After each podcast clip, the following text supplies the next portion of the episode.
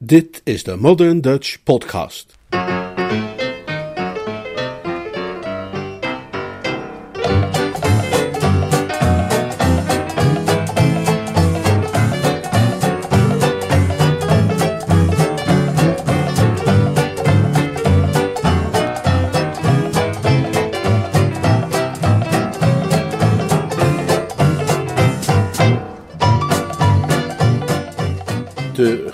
Gemaskerde troubadour. Een verhaal van P.G. Woodhouse uit de bundel Lord Emsworth and Others.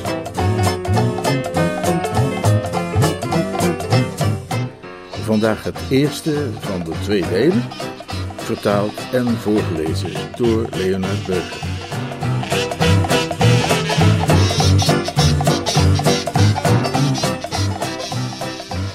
Een jongeman kwam uit de Drones Club naar buiten en bleef op de stoep even staan om een sigaret op te steken. Terwijl hij daarmee bezig was, dook er, kennelijk dwars door het plaveisel heen, want tot dat moment was er in de hele straat niets van hem te zien geweest, een showvol type op dat vriendelijk naar hem glimlachte en even tegen zijn hoed tikte. De jongeman leek een korte innerlijke strijd te voeren, maar tastte toen in zijn zak drukte een muntstuk in de uitgestoken hand en liep verder. Het was een korte, doch hartverwarmende scène, zoals je die wel pagina groot ziet afgebeeld in de kerstnummers van de tijdschriften, maar de emotie die erdoor gewekt werd bij de twee snordragers, die er van achter het venster van de rooksalon getuigen van waren geweest, was toch vooral verbazing. Krijg nou toch wat, zei de eerste snor. Als ik het niet met mijn eigen ogen had gezien, zou ik het niet hebben geloofd. Ik ook niet, zei de tweede snor. Wat niet? vroeg een baardmans die achter hen was komen staan. De twee snorren keerden zich als één snor naar hem om en spraken, elkaar afwisselend als het koor in een Grieks drama. Freddy Widgeon stond zo even daar buiten. En er kwam een kerel aan die Freddy een hand leek te willen geven, maar vervolgens zijn hand bij hem ophield. En Freddy, die toch op de stoep van de club stond en alleen maar een stap achteruit had gehoeven om, om zich in veiligheid te brengen, bleef gewoon staan en gaf hem zowaar geld. De baard klakte met zijn tong. Hoe zag die figuur eruit? Klein en een beetje vettig? Een beetje erg vettig zelfs. Dat dacht ik al, zei de baard. Ik ken die vogel. Waterbury heet die figuur, een pianist van beroep, een soort protégé van Freddy. Freddy geeft hem altijd geld, een shilling hier, twee shilling daar. De verbazing van de twee snorren groeide nog. Maar Freddy is zelf altijd platzak, zei de oudste snor. Klopt, zei de baard. Hij kan die duiten ook eigenlijk niet missen, maar zijn noblesse oblige gevoel speelt weer ernstig op. Hij vindt dat hij zich gul moet tonen, omdat dat vettige type het recht heeft dat van hem te verlangen. Hij heeft zijn leven gered. Dat vettige type heeft Freddy's leven gered? Nee, Freddy heeft het leven gered van dat vettige type. Dan zou Freddy toch juist iets mogen verwachten van het vettige type? Niet volgens de erecode van de Widgeons, zei de baard zuttend. Die arme Freddy. Het is eigenlijk schandalig dat er voortdurend een beroep gedaan wordt op zijn toch al zo magere middelen, en dat na alles wat hij heeft moeten meemaken. Wat heeft hij dan moeten meemaken? vroeg Snor junior. Je zal er niet ver naast zitten, antwoordde de baard ernstig, als je zou zeggen dat hij in de vurige oven geworpen is geweest. Op het moment dat dit verhaal begint, zei de baard, voelde Freddy zich niet zo best. Zijn hart was zojuist gebroken en dat is iets waar hij altijd veel last van heeft. Hij had Dahlia Prenderby bemind met iedere vezel van zijn wezen, maar zij had hem aan de deur gezet. Hij voelde zich dus, zoals je begrijpen kunt, niet in de stemming voor vrolijk sociaal gedoe. Dus toen hij een briefje kreeg van zijn oom, de oude Blister, met daarin het verzoek met hem te willen lunchen in de Ritz, was het zijn eerste impuls om daar nee op te zeggen. Maar omdat Lord Blister de bron was waaruit zijn maandelijkse toelage hem toevloeide, kon hij dat uiteraard niet echt maken. De uitnodigingen van de oudere heer waren voor hem bevelen. Hij verscheen uiteindelijk dus toch in die eterij en zat er in de lobby, vervuld van omstandige, droevige gedachten aan Dahlia Prenderby, toen zijn gastheer kwam binnengestapt. Uh, ah, Frederick, zei hij, nadat hij zijn paraplu en zijn hoge hoed aan een gedienstige had toevertrouwd. Uh, fijn dat je kon komen. Ik wil eens ernstig met jou praten. Ik uh, heb de laatste tijd veel over jou nagedacht. Is dat zo, oom? zei Freddy geroerd. Ah ja, zei de oude blister. En ik heb me afgevraagd waarom jij toch zo'n jeugdige smet op ons blazoen bent. ik heb een manier proberen te vinden om ervoor te zorgen dat jij niet langer 's werelds ernstigste plaag en kwelling blijft. En ik geloof dat ik de oplossing gevonden heb. Het zou de situatie, naar mijn oordeel, al een heel stuk verbeteren wanneer jij zou trouwen. Zeg, puff eens niet zo. Wat zit je nou toch te puffen voor de duivel? Nee, ik zuchtte, oom. Niet doen. Goeie genade, joh. Ik dacht dat je astma had.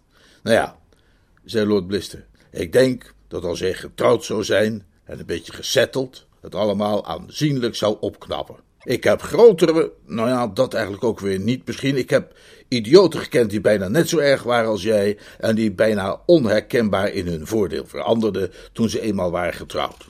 En ik zal je zeggen waar ik je nu precies over wilde spreken. Je zult je ongetwijfeld hebben afgevraagd waarom ik jou voor de lunch heb uitgenodigd in zo'n alle duivels onbetaalbare tent als dit hier. Zal ik je vertellen. Mijn goede oude vriendin, Lady Pinfold, zal hier over een paar minuten arriveren met haar dochter Dora. Ik heb besloten dat zij het meisje is waarmee jij zult trouwen. Voortreffelijke familie, meer dan genoeg geld van zichzelf en voldoende verstand voor twee, wat precies de juiste hoeveelheid is. Dus zorg ervoor dat jij, als dat ook maar enigszins menselijk mogelijk is, een aantrekkelijke indruk maakt op de Dora Pinfold. Een vermoeide en vreugdeloze glimlach verwrong Freddy's lippen. Ja, dat is allemaal, begon hij.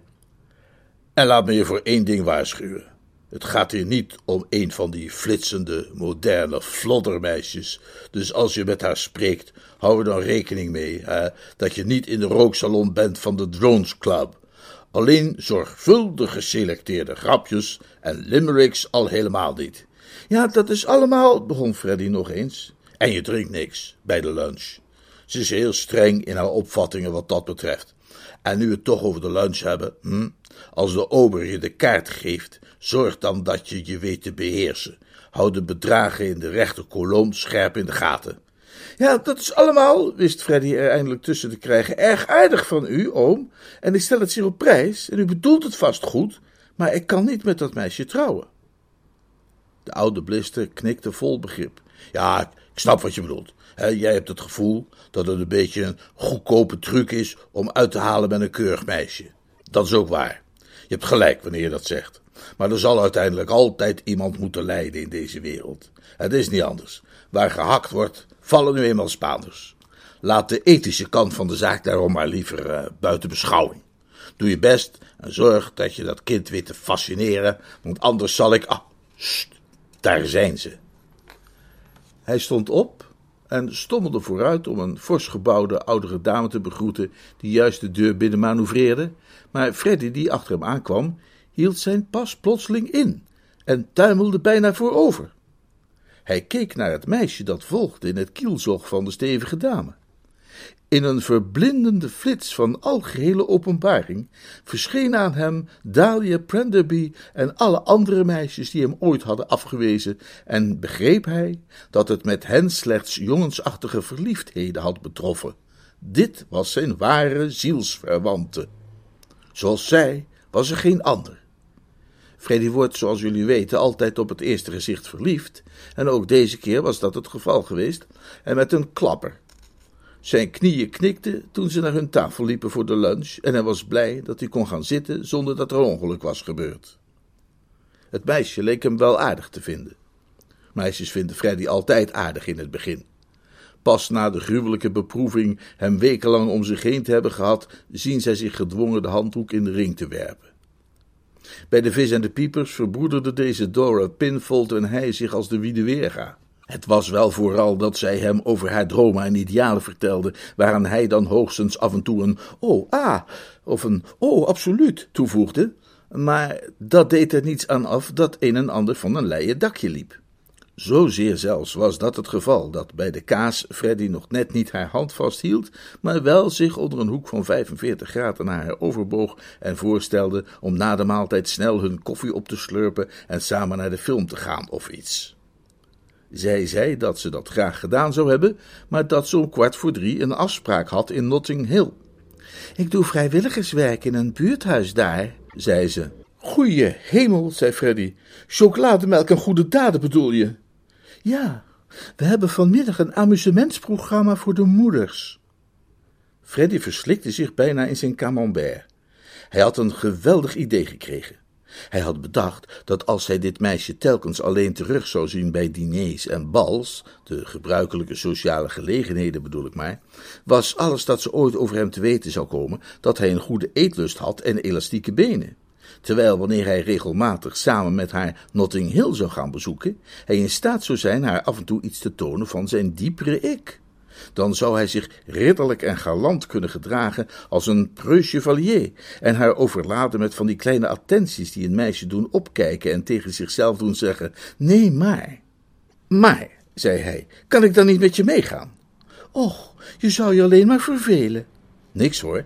Ik zou wat rond kunnen lopen en hier en daar die oudjes naar hun plaats kunnen helpen en dergelijke. Daar ben ik goed in. Op massa's trouwerijen van vrienden heb ik dat ook gedaan. Het meisje dacht even na. Ik kan je zeggen wat je wel kunt doen als je ons echt wilt helpen, zei ze. We komen wel wat muzikaal talent tekort. Kun jij zingen? Nou en of. Wil je dat dan doen? Zingen? Maar natuurlijk. Dat zou ontzettend aardig van je zijn. Het maakt niet uit wat voor lied. Dan zal ik voor jullie zingen, zei Freddy, en hij wierp haar een blik toe waarvan hij dacht, of in ieder geval vermoedde, dat die haar in zedige verlegenheid deed blozen. Een nummer getiteld Feller glanst dan het zilveren maanlicht, de vonk van liefde in jouw oog. Dus gingen zij direct naar de lunch vandoor. De oude blister glimlachte breed naar Freddy en wilde hem haast op de schouder slaan, en geen wonder, want hij had voortreffelijk gepresteerd. En toen de klok half vier sloeg, stond Freddy op het podium met achter zich de dominee en de Britse vlag, naast zich het meisje Dora aan de piano en voor zich zo'n tweehonderd moeders uit Notting Hill. Hij gaf hem van katoen als een ware King Crosby. Hij was een doorslaand succes. Die moeders, heeft hij me verteld, leunden collectief achterover en vraten het eenvoudig. Hij zong twee liedjes en toen wilden ze nog een derde. Hij zong een derde lied en toen wilden ze nog een toegift. Hij deed een toegift en toen begonnen ze op hun vingers te fluiten tot hij nog een keer opkwam om te buigen. En toen hij opkwam om te buigen, wilden ze per se dat hij ook iets zei. En het was op dat punt, zoals hij inmiddels beseft, dat Freddy zijn nuchter oordeel wat kwijtraakte. Hij liet zich meeslepen door de roes van het moment en ging te ver. Kort gezegd, wat er gebeurde was dat hij in enkele hartelijke woorden alle aanwezigen uitnodigde voor een feestelijke bijeenkomst die een week later in datzelfde buurthuis zou worden gehouden. En, beste moeders, zei Freddy, ik trakteer. Ik verwacht jullie daar allemaal. En als er hier moeders bij zijn die zelf nog een moeder hebben, dan hoop ik dat ze die ook mee zullen brengen. Daar gaan we niet op beknibbelen. Broodjes en chocolademelk zullen vloeien als water. Dankjewel allemaal. En pas toen hij thuis kwam, nog half verblind door het heldere licht dat hem uit de ogen van het meisje Dora had tegemoet geschenen, en verdoofd door het gejuich dat gevolgd was op zijn gulle uitnodiging, realiseerde hij zich dat alles wat hij bezat in de wereld niet meer bedroeg dan één pond, drie shilling en vier pence. En tja, het is natuurlijk onmogelijk zo'n hele kudde moeders in onbekrompen stijl te onthalen voor één pond, drie shilling en vier pence. Dus was het logisch dat hij iemand voor een substantiële som zou moeten aanspreken. En de enige die hij kon bedenken die het benodigde bedrag, hij schatte de schade op twintig pond, ook werkelijk zou kunnen ophoesten, was de oude blister. Dat zou niet eenvoudig worden, besefte hij. De derde graaf van Blister was een man die rijkelijk was gezegend met het aardse goed, maar er heel moeilijk afstand van deed. In zijn portefeuille hadden zich sinds jaar en dag motten genesteld en daar hele gezinnen op gekweekt. Het is echter in dit leven nu eenmaal een fundamenteel gegeven dat wanneer je twintig pond nodig hebt, er geen andere keuze mogelijk is dan je tot de man te wenden die twintig pond heeft. En dus ging hij op pad om de oude heer te praaien. Bij diens huis aangekomen werd de voortgang der gebeurtenissen een poosje onderbroken. Het bleek dat er een of andere lokale verkiezing op handen was in Bottleton in Oost-Londen en Lord Blister was daarheen gegaan om een bijeenkomst voor te zitten van de conservatieven. En Freddy moest dus wachten. Uiteindelijk kwam hij echter opdagen, een beetje schor van het toespreken der massa's, maar uitstekend gehumeurd. Hij toonde zich zeer tevreden over de manier waarop Freddy gepresteerd had tijdens de lunch. Uh, je hebt me verrast, jongen, zei hij. Ik begin uh, werkelijk te denken dat als hij zo doorgaat en ervoor zorgt dat als je haar ten huwelijk vraagt, je dat doet bij getemperd licht, zodat ze je niet al te scherp kan zien, je dat meisje nog wel voor je zult kunnen winnen ook. En u zou graag willen dat ik haar voor me zou weten te winnen, toch, oom? Inderdaad, dat is zo. Zou u mij in dat geval twintig pond willen geven? Het zonnetje doofde uit Lord Blisters blik. Twintig pond? Waar heb jij twintig pond voor nodig? Nou, het is van vitaal belang dat ik over dat bedrag kan beschikken, zei Freddy. En in een paar woorden legde hij uit hoe hij zich verplicht had de moeders van Notting Hill vandaag over een week te trakteren op broodjes en chocolademelk, en dat wanneer hij zijn woord niet hield en verstek liet gaan, dat meisje het hem nooit zou vergeven. En terecht. Hoe langer hij luisterde, hoe somberder Lord Blister werd. Een huwelijk tussen die twee was weliswaar wat hij wilde, maar de bijkomende kosten deden hem huiveren. De gedachte twintig pond te moeten besteden stak hem als een dolk in de boezem. Dat kost geen twintig pond. O jawel. Dat kan voor een stuk minder. Ik zou niet weten hoe. Er komen zeker tweehonderd moeders en die brengen hun vriendinnen en familieleden mee. Tel daar de ongenode klaplopers nog eens bij op, dan kom ik zeker op 400 à 1 shilling per persoon. Lord Blister poepoede. Mm, schandalig, riep hij uit. Een shilling per persoon. Chocolademelk is zo duur niet. Maar broodjes wel. U vergeet de broodjes. Broodjes zijn ook niet zo duur. Ja, maar de hardgekookte eieren. Heeft u wel om de hardgekookte eieren gedacht, oom? Hardgekookte eieren? Grote god, jongen, wat ben je van plan? Waar denk je aan? Een Babylonische orgie? Hardgekookte eieren, geen sprake van. Nou, goed, maar even terug naar die broodjes dan. Gaan we uit van twaalf per persoon? Dan doe niet zo absurd, zeg. Twaalf notabene. Het zijn eenvoudige, godvrezende Engelse moeders die je hebt uitgenodigd. Geen lintwormen. Ik geef je tien pond. Tien is meer dan genoeg. En niets wat Freddy zei kon hem vermurwen. Het was met twee briefjes van vijf op zak dat hij uiteindelijk vertrok, er volledig van overtuigd dat zulks nooit genoeg kon zijn. Vijftien piek was naar zijn mening het absolute minimum. In een nadenkelijke stemming begaf hij zich naar de club. Zijn gedachten schoten nu eens hierheen en dan weer daarheen, in de hoop toch maar een plannetje of methode te vinden om zijn kapitaaltje wat uit te breiden. Daarover peinsde hij nog steeds, zei het met steeds minder hoop op een oplossing, toen hij de rooksalon binnenging en daar een stel kerels aantrof die zich verzameld hadden rond een knulletje in nikkerbokkers. Ze stonden eigenlijk niet zomaar om die knaap heen, ze stonden daar gapend van bewondering. En dat verraste Freddy. Hij wist dat iemand wel iets heel bijzonders moest hebben om in de Drones Club bewonderend aangegaapt te worden, maar in de verschijning van dit joch was absoluut niets dat buitengewoon genoemd kon worden. Alleen zijn oren waren althans in letterlijke zin uitstekend. Uh, wat heeft dit te betekenen? vroeg hij aan Catsmeet Potter Purbright, die aan de buitenkant van de gapende kring heen en weer hipte. Dat is Barmy Phipps neefje Egbert. Zit op Harrow, zei Catsmeet. Wonderlijke knaap. Zie die katapult die hij aan die gasten laat zien? Nou, daar schiet hij van die paranoten mee op van alles. En altijd raak. Een groot talent. En je zou denken dat hij er verwaand van zou zijn geworden. Maar nee hoor, hij is heel gewoon en bescheiden gebleven. Wil jij ook zijn handtekening? Freddy geloofde er eerlijk gezegd niets van. Een paranoot met zijn hobbelige schil en zijn malle halfronde vorm is naar zijn aard een heel ongeschikt projectiel. Je zou dat verhaal eventueel nog kunnen geloven van iemand die zijn vormende jaren doorbracht op Eton, maar Catsmeet had met zoveel woorden gezegd dat deze knul op Harrow zat, en het ging volstrekt tegen de reden in dat een Harroviaan tot zoiets in staat zou zijn. Wat een kletspraat, zei hij. Helemaal geen kletspraat, zei Catsmeet Potter Purbright geprikkeld. Nu net heeft hij nog een voorbijfietsende boodschappenjongen recht voor zijn raap geschoten. Dat spuurmazzel.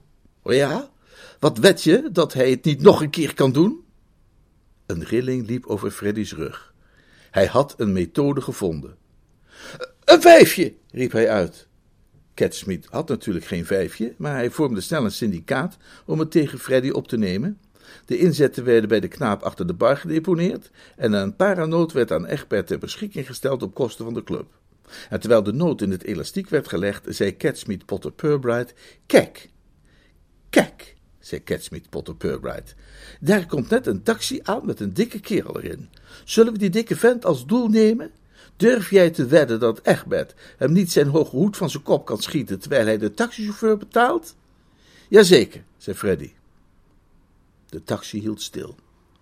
De dikkerd stapte uit. Zijn hoge hoed glanzend in het zonlicht. De paranoot zoefde door de lucht. En het volgende ogenblik wankelde Freddy achteruit met zijn handen voor zijn ogen als een gebroken man. Want die hoed was midscheeps getroffen en in de lucht gevlogen, en hij had vijf piek verloren. Maar het ergste moest nog komen. Nog geen minuut later werd hem gemeld dat Lord Blister was gearriveerd om hem te spreken. Hij ging naar de kleine rooksalon en vond daar zijn oom die op het haardkleedje stond. Hij staarde met verbijsterde blik naar de verfomfaaide hoge hoed in zijn hand. Wonderlijk, wonderlijk, zei hij. Toen ik daarnet uit de taxi stapte, kwam daar plotseling iets vanuit het niets aansuizen en sloeg mij de hoed van het hoofd. Ik denk dat het een kleine meteoor geweest moet zijn. Ik zal er een brief over schrijven naar de Times. Maar dat terzijde. Waar ik voor gekomen ben, is om jou vijftig shilling terug te vragen. Freddy had al staan duizelen toen hij ontdekte dat het de oude Blister was die het slachtoffer was geworden van de verbijsterende behendigheid van het knaapje Egbert. Maar deze woorden deden hem opnieuw duizelen. Dat zijn oom hem om geld kwam vragen in plaats van andersom, bezorgde hem kippenvel. Het was alsof hij zwaar fluweel tegen de vleug instreek.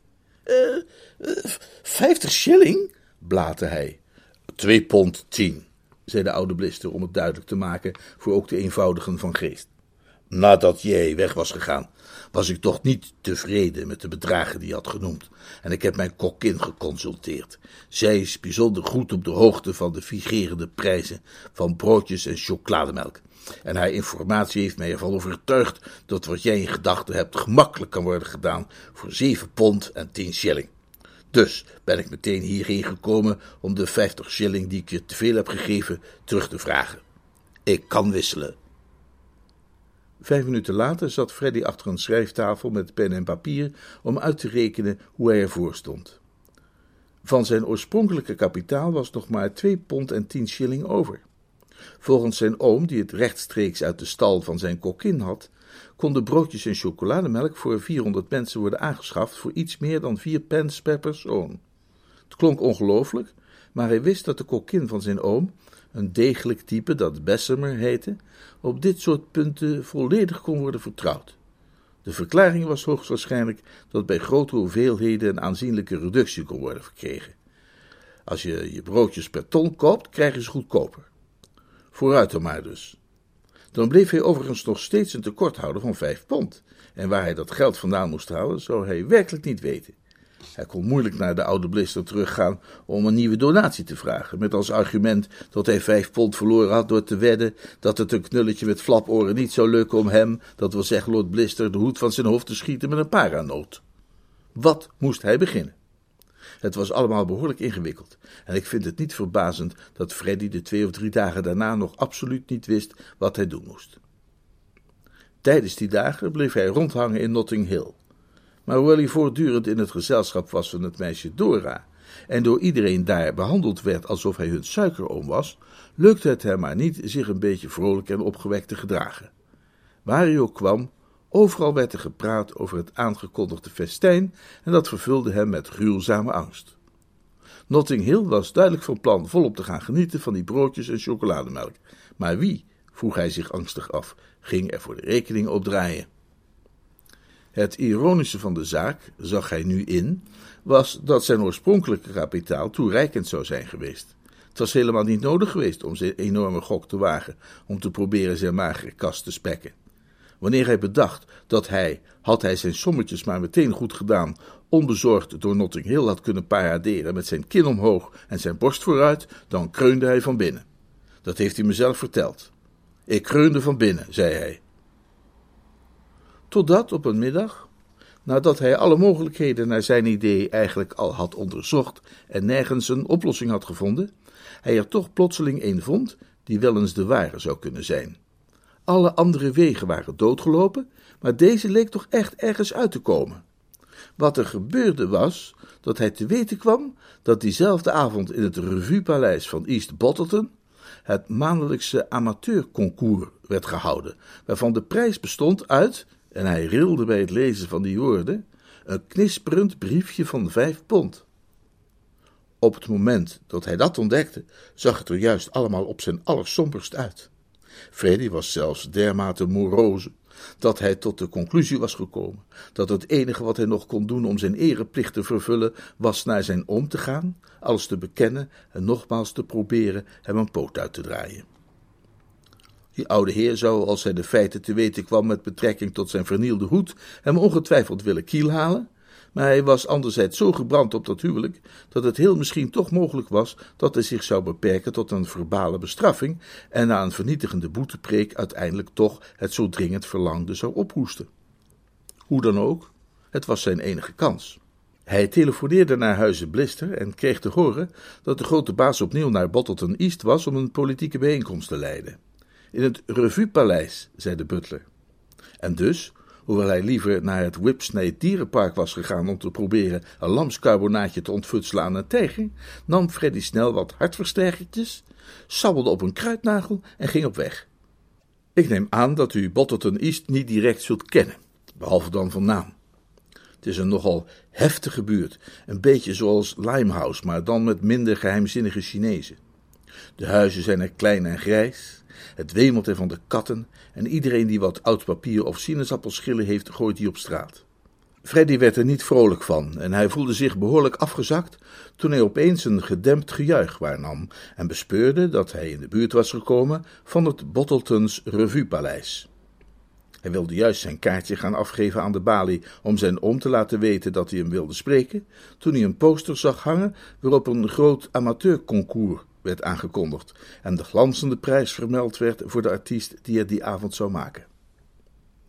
Dat veranderde in een flits het hele aanzien der dingen. Het betekende dat een pijnlijk gesprek met Lord Blister in elk geval voorlopig niet aan de orde was. De vijf flappen die hij nodig had, had hij zo goed als in zijn zak. Dat optimistisch vertrouwen zou u kunnen verbazen. Maar u moet zich daarbij realiseren dat het nog maar een dag of twee geleden was sinds hij de moeders van Notting zo volledig had weten in te pakken met zijn gezang.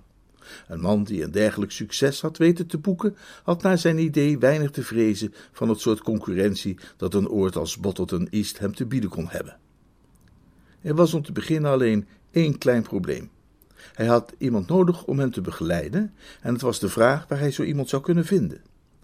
Zoals u je zult herinneren, had in Notting Hill het meisje Dora het klavier voor hem bespeeld, maar hij kon haar moeilijk vragen bij de huidige gelegenheid hetzelfde te doen, want, afgezien van al het andere, geheimhouding was van het grootste belang. Om dezelfde reden kon hij ook niet iemand van de drones vragen. Hij moest voor de wereld vooral verborgen houden dat Frederick Widgeon aan geld moest zien te komen door op te treden op amateurconcoursen in het oosten van Londen. Hij liep peinzend verder. Halverwege een morsig straatje zag hij een briefje achter een raam geplakt dat vermeldde dat ene Jos Waterbury al daar pianolessen gaf en terecht concluderend dat iemand die pianolessen gaf ook wel zou kunnen begeleiden, klopt hij op de deur. Nadat hij was onderworpen aan de onderzoekende blik van een geheimzinnig oog via het sleutelgat, werd de deur geopend en stond hij vis-à-vis met het vettige type dat we daarnet hier op de stoep hebben gezien.